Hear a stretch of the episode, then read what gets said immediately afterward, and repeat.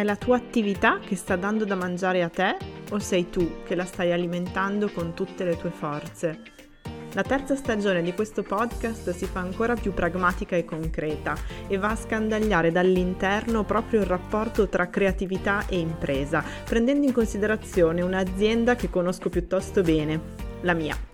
Questo è Con la creatività si mangia e io sono Sara Malaguti, digital strategist con la passione per la creatività.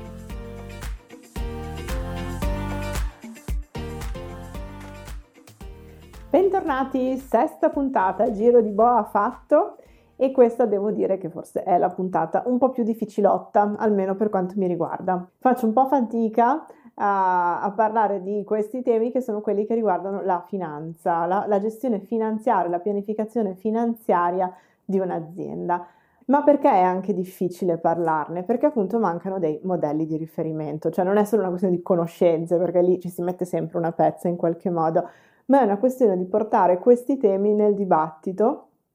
e farlo ovviamente in maniera coerente a quello che è sempre stato il nostro stile e il nostro tono di voce. Quindi se abbiamo sempre comunque messo il cappello della trasparenza, appunto, eh, ed è il cappello di cui parlo nel titolo, cioè il mio cappello è rosso con i pompon, eh, vogliamo tenerlo anche su questi temi qua, dove invece di trasparenza ce n'è sempre stata molto poca, secondo me, sempre a livello di dibattito pubblico, eh, farlo. Quindi se sempre, non so, ho parlato tantissimo del fatturato delle aziende, senza poi andare a mettere il naso più nel dettaglio e andare a vedere cosa significa veramente fare quel fatturato, eh, da un punto di vista di impatto, ancora una volta. Ora, non sarà un video, diciamo, per mostrare i muscoli o dire noi abbiamo chiuso così, abbiamo fatto cos'ha, eccetera, cioè non è quello il tema, eh, partiamo ovviamente da lì, partiamo da un numero, ma se poi volete andare ad indagare più nel dettaglio i numeri, quelli veri,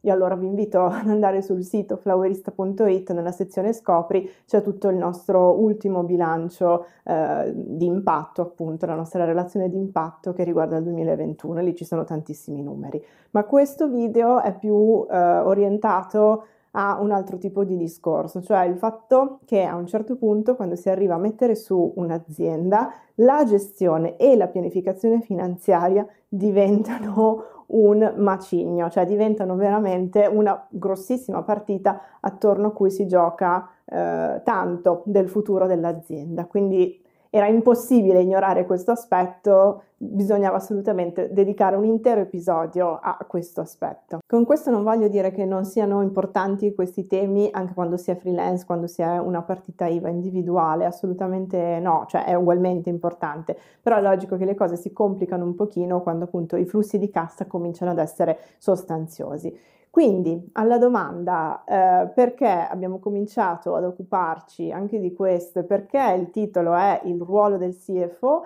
eh, vi rispondo con un numero appunto. Sostanzialmente noi siamo partiti da una situazione in cui eravamo semplicemente due partite IVA, io e Marco, che abbiamo deciso di unirci e di dire vediamo cosa succede mettendo insieme eh, i due eh, le due attività, quindi diciamo i, i, i, due fatturati e adesso invece siamo esplosi, è diventato tutto molto complicato da gestire. Quindi quello che prima poteva essere banalmente semplifico emettere delle fatture, Oggi non è più così, cioè oggi abbiamo visto che le fatture si fanno quasi da sole, cioè c'è fattura in cloud, c'è un sistema fantastico per cui quello è l'ultimo dei problemi. In realtà è più un discorso di capire gli approvvigionamenti finanziari, quando ce n'è bisogno, di quale tipo, eh,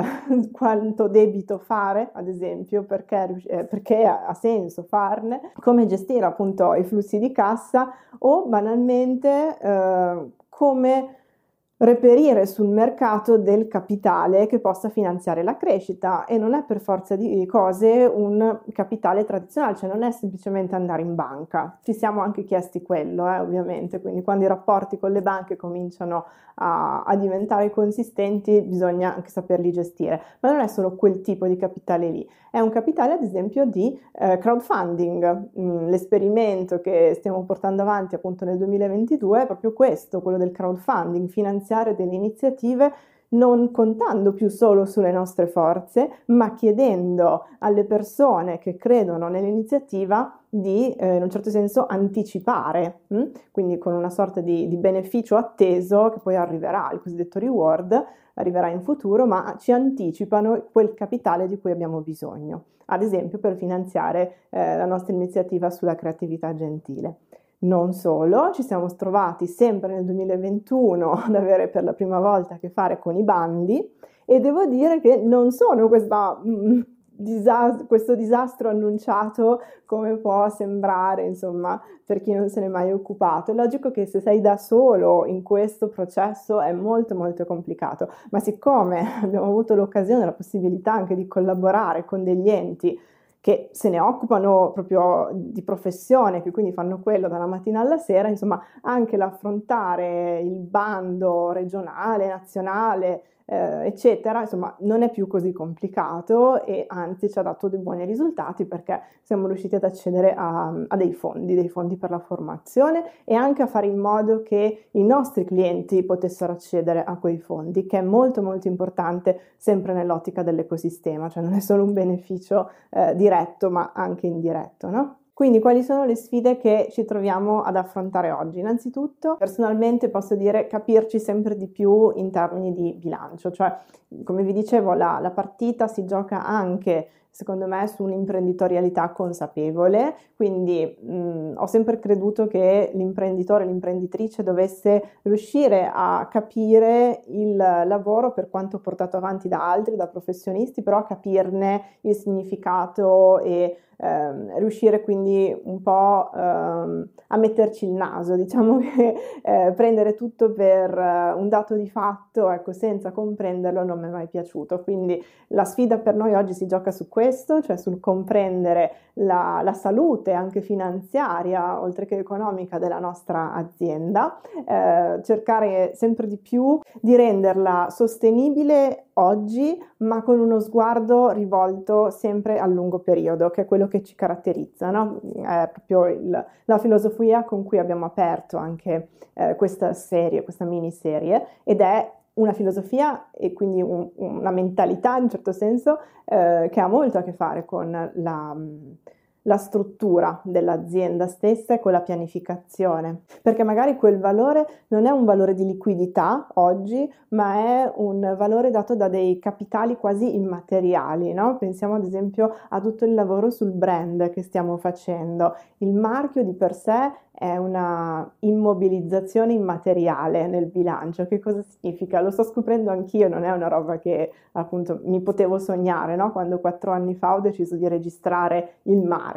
Però era già una visione in un certo senso che avevo, che era quella di dire l'azienda non ha, diciamo, il valore solo per il fatturato che incarna in quel momento, ma potrebbe avere anche un valore potenziale, ha un valore nel futuro in base a tutto quello che sono delle, delle attività che magari hanno uno sguardo rivolto al futuro e che creano un potenziale pubblico, diciamo. E il brand in questo è l'esempio perfetto, secondo me, perché eh, magari noi oggi riusciamo a portare avanti solo alcune delle tante iniziative che potrebbero invece interessare il brand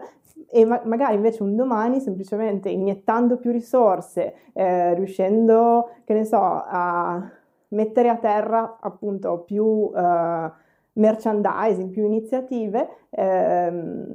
il brand potrebbe esplodere di valore, no? Quindi capite che eh, sarebbe molto miope interpretare appunto la salute di un'azienda solo guardando eh, il fatturato che viene comunicato a fine anno, cioè non ha senso, ci sono tantissimi altri eh, indicatori ecco, che, che, parlano della salute o della potenzialità di un'azienda ed è proprio lì che vogliamo andare a esplorare eh, le tante possibilità. E non solo lo facciamo per la nostra azienda, ma tutto l'ecosistema che stiamo creando intorno eh, prevede proprio eh, l'intervento di professionisti eh, molto specifici, diciamo molto verticali su queste materie, quindi la finanza alternativa, ehm, la consulenza di impresa,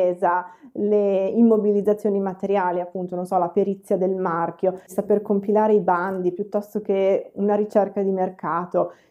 tutti i professionisti a cui noi in primis come azienda ci appoggiamo, in realtà sono anche professionisti che poi andiamo a consigliare, se ci troviamo bene ovviamente, ai nostri clienti, perché, ripeto, queste magari sono eh, esigenze che sono emerse nel corso del tempo, ma per un motivo sono emerse nel corso del tempo, perché io all'inizio non sapevo neanche che esistessero professionisti così specifici che potessero occuparsi anche delle microimprese, cioè ne avevo sentito parlare, sapevo sapevo che bene o male potevano esistere, ma li ho sempre visti associati alle grossissime aziende, alle grossissime multinazionali con cui avevo a che fare. Mai e poi mai mi sarei immaginata che eh, potessero loro per primi essere interessati o comunque riuscire a calare il loro sapere sulla microimpresa. Invece è assolutamente così, vi posso assicurare che anzi molto spesso mi viene detto che trovano molto più divertente lavorare sul micro, cioè sull'attività imprenditoriale piccola, mh, tutta da creare in un certo senso, dove comunque c'è anche molto più eh, commitment, molto più impegno da parte del fondatore, c'è una squadra appunto propensa anche al cambiamento, che vuole partecipare ecco, al cambiamento piuttosto che lavorare in altri mondi. Bene, nella prossima puntata invece finalmente daremo uno sguardo più da vicino alla formazione del team, quindi da chi è composto veramente eh, il team flowerista, quali sono le figure eh, nel radar e, e che cosa c'entra la blockchain in tutto questo. E ci vediamo alla prossima puntata.